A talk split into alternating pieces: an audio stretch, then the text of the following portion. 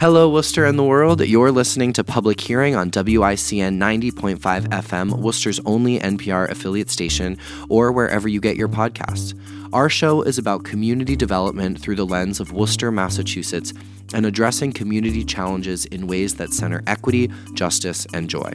Follow us on Twitter at Public Hearing MA and join our conversations. What topics do you want to hear discussed more on the show? Themes, etc., tag us and let us know. I mentioned in our first episode of this series with Domenica Perrone that I am not an expert as it relates to the intricacies related to housing and programs and initiatives that seek to address housing in equity centered ways. So I have been on this learning journey with all of you, our listeners, as we've been talking about equitable solutions to housing. Uh, I also want to share that on public hearing, we do discuss uh, challenges related to harmful experiences and traumas, and today we will be discussing topics like domestic violence. If you are experiencing domestic violence and are looking for support, please call the YWCA of Central Mass hotline at 508 755 9030. This is the Public Hearing Podcast. Today, we're continuing our series on housing with Amanda Mattingly from the YWCA. Amanda has been an advocate for survivors of domestic and sexual violence for over seven years and has served survivors in community based and residential settings. She believes strongly in using a trauma informed social justice lens, and she currently works at the YWCA of Central Massachusetts as an advocate and supervisor with a focus on housing. She administers the Emergency Rental Assistance Program, or ERAP, funds to DV survivors in the Central Mass region. For the past three years, she led a pilot project called ICAP, serving survivors experiencing housing instability until its conclusion in June. In addition, Amanda has trained advocates and community members on domestic violence, advocacy, and vicarious trauma. She participates in the Worcester County Domestic Violence High Risk Team, the Housing Stability Subcommittee of the Massachusetts Governor's Council to address sexual assault and domestic violence, the Worcester Coordinated Community Up Response Network, CCRN, the Worcester Hub, a City of Worcester initiative that combines the efforts of more than 30 local and state organizations to address acute risk behaviors and cases including drug and opioid abuse, chronic homelessness, mental health issues, poverty, and crime and the Worcester County Continuum of Care. Amanda, thank you so much for being here. Impressive and long resume of things that you are involved in. Is there anything else that you'd like to share with our listeners to get them a little bit more connected and familiar with you?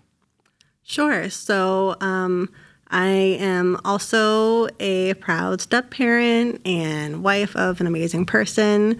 Um, I am a survivor of violence. That's why I got into this work. Um, I identify as a queer woman. Um, I am a white middle class, working class person, and I feel really strongly about um, economic, housing, and survivor justice, racial justice, gender and sexuality justice. Um, and I'm really happy that you invited me here to your show today. I am so excited that you are here, and thank you for sharing more about you and kind of what fuels and motivates you in this work. And I think it's it's so important for folks to be hearing and understanding the like motivations that bring people into into doing what is very difficult work. Um, and I appreciate that you know in your bio you mention like a trauma informed lens and approach to this work. And I've you know been very clear with our listeners through this housing process or this housing series that this is an area that I am like yes I'm here to advocate and here to support, but I have people in my network that I look to to ask questions like related to like what should we be doing in the related to housing because this is not my kind of specialty area. And we've had a lot of guests on the show who all of whom I think you know would identify as like trauma informed pra- practitioners or healing centered practitioners, and how that influences how they think about approaching housing and, and some of the needs of of people facing uh, chronic homelessness or are fleeing abuse in their their current living situation. So, could you give us maybe from the work that you do with the YW a little bit of a a frame on um, some of the day to day of how you support survivors drivers as it relates to housing insecurity? Sure. So, um, one thing about serving survivors um, especially now in this current housing climate, is that housing instability is extremely common and it's something that most of the people that we work with are dealing with. It's not that we have kind of a population of regular survivors and then this population that's also dealing with homelessness or housing insecurity. It's that that's a threat to pretty much anyone that we serve, especially because folks are often really dependent on their partners who might be abusive for their housing, not only for the place um, that they live, but because they are combining incomes to share the house um, and they're emotionally and financially um, and, you know, in many other ways kind of intertwined. So this is something that is definitely connected to all of our services at the YW. Um, in our community-based services, in our residential services, in the courts, um, and kind of all aspects. And then um, we also have recently kind of created this housing and shelter department um, that is very much still in the domestic violence services department area, um, but they're kind of these two um, kind of co-departments. Mm. um, and we did that because it's really important, I think, now to um, focus specifically on housing, um, not have it as sort of an afterthought um, or just part of the regular work that we do, um, because you know the rental market has been really, um, really tough for people, especially in Worcester, especially Massachusetts. Um, our rents are skyrocketing, and um, we're seeing really, really high rates of homelessness. We're like number six in the country, Massachusetts, for how many people who are homeless that we have in our population, um, which is wild. Yeah, and and from conversations that we've had through this housing series, it seems that the projections of homelessness are going to be significantly increasing in the winter, which usually is something that we see um, increased uh, numbers of homelessness in the winter, um, but higher than historically um, here in, in Worcester. And there's so many kind of varying factors that contribute to that, um, whether it's job access, whether it's, um, you know, some of the things that we're talking about here. And an equitable approaches to housing is really what has motivated us to kind of come into um, doing a spotlight on this topic for this series on public hearing. And as with any equity centered process, it really looks at like what are the unique needs of individuals and groups and um, how can we build solutions that are recognizing that one size fits all is not something that actually works, right? Mm-hmm. Um, so, what are some of the unique components of your work connected to housing specifically for um, DV survivors? So yeah, thank you for that question. Um, I think as a as a movement, we're a little bit new to the housing world. Um, we're catching up quickly, and um, it's important for us to kind of have our own housing lens and resources because a lot of housing resources are not really truly accessible for survivors. And what we can bring to our work is not just the housing support, like a typical housing search case management, rental assistance funds, et cetera, but also that lens, that trauma informed lens. Um, where we're taking into account all the different needs that survivors have specifically um, and really tailoring that um, and individualizing our work with each individual person. Um, and so a lot of the things that we look at um, with housing are not only the housing search where are you're going to live, what can you afford, but also what's safe for you, what geographical areas are um, in a, a, zone where you feel safe, but also in a way that you can still be connected to your community um, and still, you know, access your job and whatever networks that you have. Um, and then we also, at least with our kind of components at the YW, um, have been working in a way where we're not requiring like proof and documentation that people really are survivors, that they really have a financial need. Because most programs out there, um, they make you wait a long time to get any services. You have to submit all this documentation proving that you're basically worthy enough of help because you have a small enough amount of money or low enough income, or you've been homeless for long enough, or you've been homeless enough for long enough, mm. um, meaning like you've actually been sleeping in your car or on the street. Um, whereas a lot of the folks that we work with who are housing unstable are what they call doubled up, meaning like you're sleeping on someone's couch um, or you're staying in their spare bedroom maybe, but you don't have your own home. And those people are often not counted in kind of like national statistics mm. about people who are homeless because they're looking at this very strict um, population that they define as chronically homeless. Um, whereas a lot of the people that we work with um, may not fit that population, but they're still without a home. They still need support. And so we say you don't have to prove that you've survived domestic violence. We don't need a copy of your restraining order. We don't need um, a police report because mm-hmm. not every survivor has those things. Mm-hmm. That's not a safe option for every survivor or accessible option. Um, and if you say that you need help, we believe you. Uh, we start by believing. And that is amazing and sadly not the approach that a lot of programs take, right? And um, we spoke with Nikki Bell and Desiree Demos from from Lift around kind of their perspectives at Lyft around like housing first solutions. Like how do we connect people immediately or as immediately as possible to resources that enable them to get into safe space and not just safe space, dignified space, dignified mm-hmm. housing that enables them to have privacy while also en- enables them to have that. Um, that safe space to think about what um, is next, what what next steps might be most beneficial for for them based on where they're at.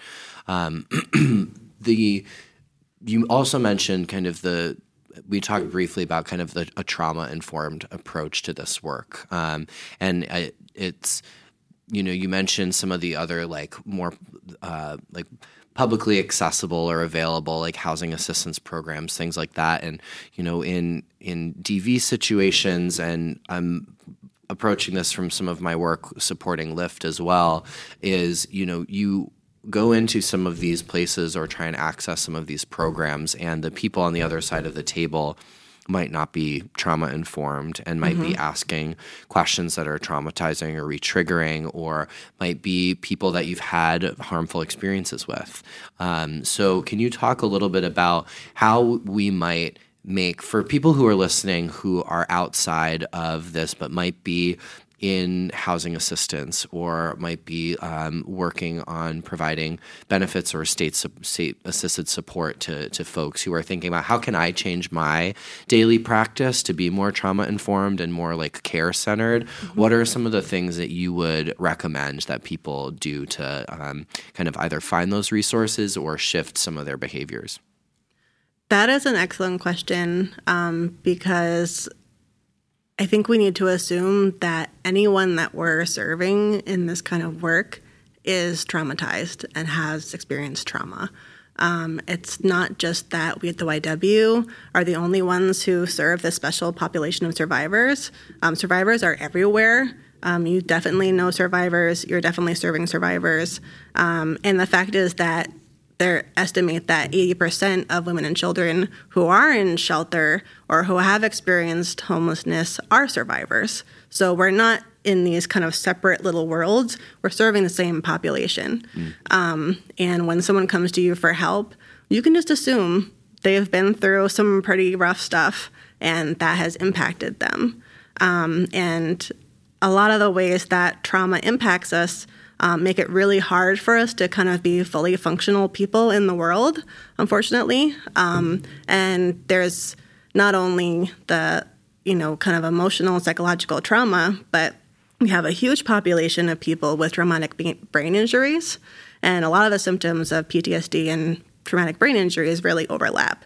And that can look like people who have poor concentration, who have a really hard time planning ahead, um, who miss appointments, who might miss phone calls, who forget stuff, who lose things. Um, and it's not because they just are bad at life. Mm. Um, they've experienced some really extreme psychological trauma, a lot of times traumatic brain injuries from either um, physical assault or strangulation. And um, instead of kind of being annoyed and frustrated that people are missing appointments or having a hard time concentrating what you're doing, collecting all the many documents that you're requiring them to submit, um, I think I would encourage people to have patience and recognize that they're not just trying to make your life hard for you. Um, they and they're not quote unquote help resistant. Um, they're trying their best. Everybody's mm. trying their best. Yeah. And um, it's really difficult to kind of meet all these demands, especially when you're um, working a full time job and you're parenting and you're just trying to recover from trauma. And I think that piece is so critical is what our systems expect of people who are facing recovery from trauma. And often it's like this marathon to get folks into places where they feel they're able to start processing that, but we set up all these barriers beforehand, right? Mm-hmm. And that's why when we've and something that has been really um, I think enlightening for me in these conversations is like this housing first approach mm-hmm. to addressing everything from you know housing insecurity most obviously but um, substance use disorder mental health disorders um, other kind of co-occurring challenges that people are facing in their lives to be able to say like at the bare minimum what we need to provide people is safe and secure and dignified personal space to be able to start processing and, and healing and recovering and i don't think we and maybe you have thoughts on this. I don't think our systems and our society does a good job at allowing for time to heal. Right. Right. And like what what is the and that is individual for everybody, right? The mm-hmm. amount of time it takes to process and heal and um, face some of these traumas and these these negative experiences. And we often are like, well, in order to have housing, you need to have a job first and prove employment so that we know that you can, you know, pay some type of rent. And if you're not showing up to this program or you're not showing up to work, then we can't help you. And now you're back out on the street again. Um, right. So I'm interested in kind of maybe maybe this is more of a philosophical or like what do we do question, but mm-hmm. your thoughts on on that. Yeah, absolutely. Um, I have many thoughts on that. Um, I think that housing first is definitely the way to go. Um, there's really no reason not to, considering that we have 16 million vacant homes in this country and only half a million homeless people. Um, so we have plenty of housing to go around. And I think that we would do a real disservice to people when we, um, first of all, are measuring their neediness and their worthiness and making themselves prove that they're quote unquote ready for housing without really giving them any support to do that. Um, and like study after study on housing first shows that it's extremely effective because it's so much easier to kind of heal and get help and get yourself situated when you have somewhere to sleep at night. And of course, when you don't have somewhere to sleep at night, those things are impossible or really difficult. Um, so I, I really appreciate the housing first model. Um, and I think that we try really hard in the kind of homelessness and housing field um, to kind of create lots of little programs to do that. Um, and they're really specific. There's programs for survivors. There's programs for veterans. Um, there's programs for like lots of different populations for only the really specifically chronically homeless. Um, but we really need a bigger picture approach nationally um, when we have such a huge need and we have plenty of money and we have plenty of housing. Um, it really seems like it's a choice that we're making as a country to keep people homeless. Um, and this is a recent problem for our country. This is this is um, really increased in um, numbers just in the last few decades, um, in the last century. So we've made choices as a country that have put us in this situation, and we continue to just spend money on lots of other different things besides helping people.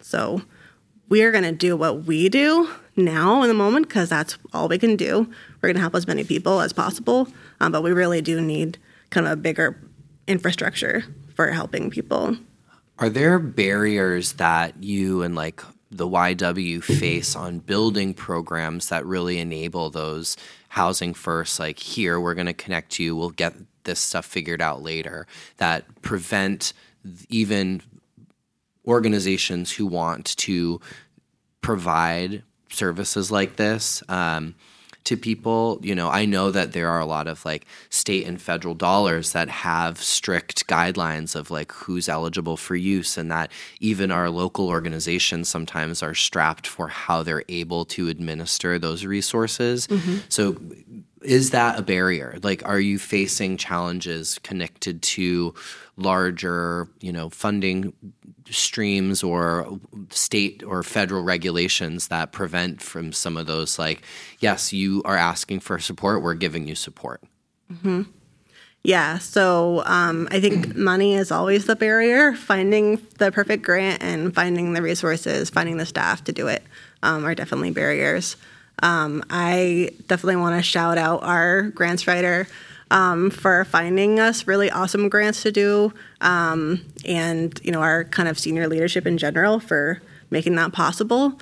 Um, and we have, you know, we had the ICAP pilot, um, which unfortunately ended, where we were serving survivors of um, experiencing housing instability, and um, now we're we're starting up a grant that we got from HUD, which will be some sort of supportive transitional housing for survivors.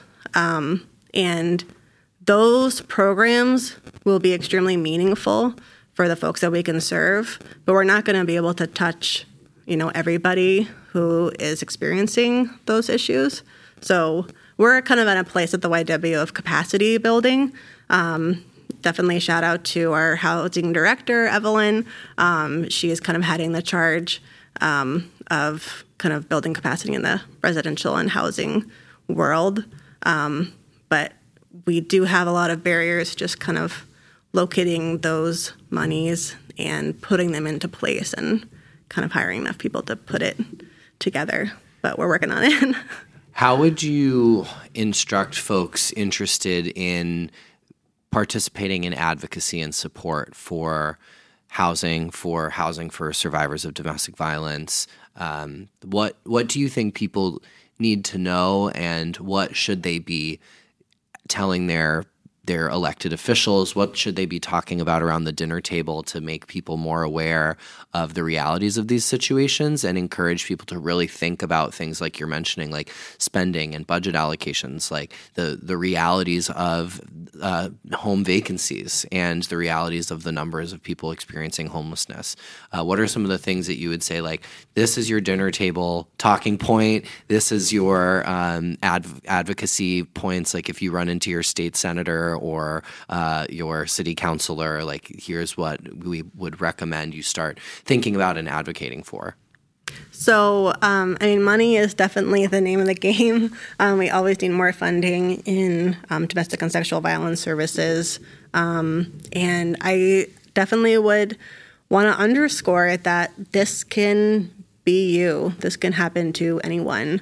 Um, most Americans are living paycheck to paycheck. And um, anyone can be can be victimized. Hate to say it like that, but um, you know survivors. You there's a huge number of population of survivors, and um, when we're looking at our community and thinking about you know how to help them, um, I think we need to listen to the people that are impacted um, and really get that input on what they want. And I would also point to the Jane Doe Inc. coalition. That's our Massachusetts Coalition Against Domestic and Sexual Violence. Um, they have legislative priorities that I really appreciate. Um, so definitely point people that way as well. Yeah, Jane Doe Inc. I attended their um, recent. A uh, few months back, they had a summit on uh, the school to prison pipeline. Mm-hmm and really like the cradle to prison pipeline and what's and that's an area of work that myself and action by design is really involved with eh, here in in the state of massachusetts. And it was like such a powerful and potent not only like here are like actionable things that we can do to like dismantle, disrupt, and eliminate this pipeline in our communities, but also like here's the legacy and the history of like why we're here. Um, and uh, one of the speakers, Richie Reseda, was mm-hmm. uh, absolutely. I was like, I like have He's watched amazing. his talk at that conference like multiple times because I learned something new every single time, and he's like a hardcore abolitionist who's really looking at like here is the legacy and the history of why we are here and it's mm-hmm. connected to the patriarchy, it's connected to white supremacy, it's connected to racism, it's connected to all of these things that people still have a really difficult time being able to say, yes, we can name this at a table and mm-hmm. collectively agree that we need to dismantle and disrupt these harmful systems. Um, and, and this is why, like, we're talking about housing, but especially at the intersection of housing and domestic violence, like this is an issue that requires us to be talking about the re education of men and boys. This is like really requiring us to look at um, historical housing policies that have separated uh, black and brown people from accessing uh, accessing resources through redlining, et cetera, right? Mm-hmm. And like those are really important things to to name and like uh, encourage people again at those dinner conversations lean into making people uncomfortable and yes. you know lean into yourself being uncomfortable for listeners. That's one of the things that i think is often the hardest hurdle is like these conversations can make me feel really like icky and bad um, right? But like really being able to hold up a mirror to ourselves and say like how am i participating in these structures when i'm not aware about the mechanics of how they work? Right. Absolutely and I know we don't have a whole lot of time left, but I just want to say that our our prisons in this country are full of survivors, and they really do not serve them or our community as well. Absolutely. Absolutely. Well, Amanda, thank you so much. Um, listeners, we've been talking with Amanda Mattingly from the YWCA. Um, thank you for listening to Public Hearing, our podcast and radio show that airs Wednesdays at 6 p.m. on WICN 90.5 FM, Worcester's only NPR affiliate station, and can be heard wherever you listen to podcasts. Public Hearing is our show about addressing community challenges in ways that center equity, justice, and joy for every person in Worcester, Massachusetts. I'm your host, Joshua Croke founder of Action by Design, where we help organizations, coalitions, and cities imagine and materialize equitable, just, and joyful communities through art and design. Get even more connected to the show at publichearing.co or follow us on Twitter, or I'll say and follow us on Twitter at publichearingma. Our audio producer is Juliana Durazio, who also made our show music. Thanks to Kelly Kajurik and Molly Gammon, who also support the production of this show. The work continues, Worcester. Thanks for listening.